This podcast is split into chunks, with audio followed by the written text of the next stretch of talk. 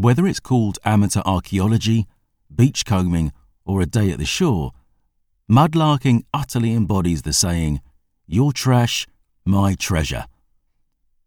Because with ever changing tides, the banks of both river and sea can become an intriguing repository of all sorts of artefacts, from pottery fragments and clay pipes to bones, buttons, and worn smooth coppers.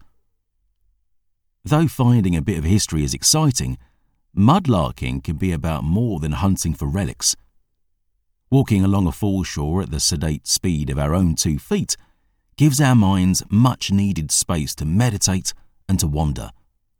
There's no time limit on a mudlarking treasure hunt because there's no way to predict what the tides will bring in, or when, or even where. Mudlarker Nicola White calls tidal rivers like London's Thames giant liquid storybooks full of fascinating tales about people and places of the past. With bits of this, shards of that, and some pretty sea glass besides, waterways can open a door to the history of a place, enticing us to learn who once stood where we now stand. What did they do with the pot from which this shard comes? What colour was the shirt or shoe that held this button? For some, mudlarking is an opportunity to pick up trash from which to make artistic treasures, while others just want to keep their shorelines clean.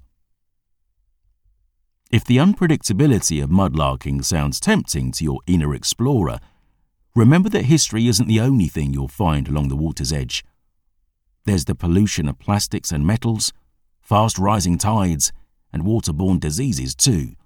So, know your tide times, glove and boot up, and tell friends where you're going. Check with the local council too. You may need a permit before you potter around picking up historic goodies.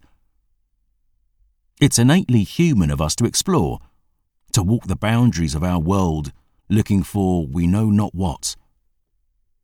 Some mudlarkers find history in the wet sands others artistic inspiration among pebble and rock.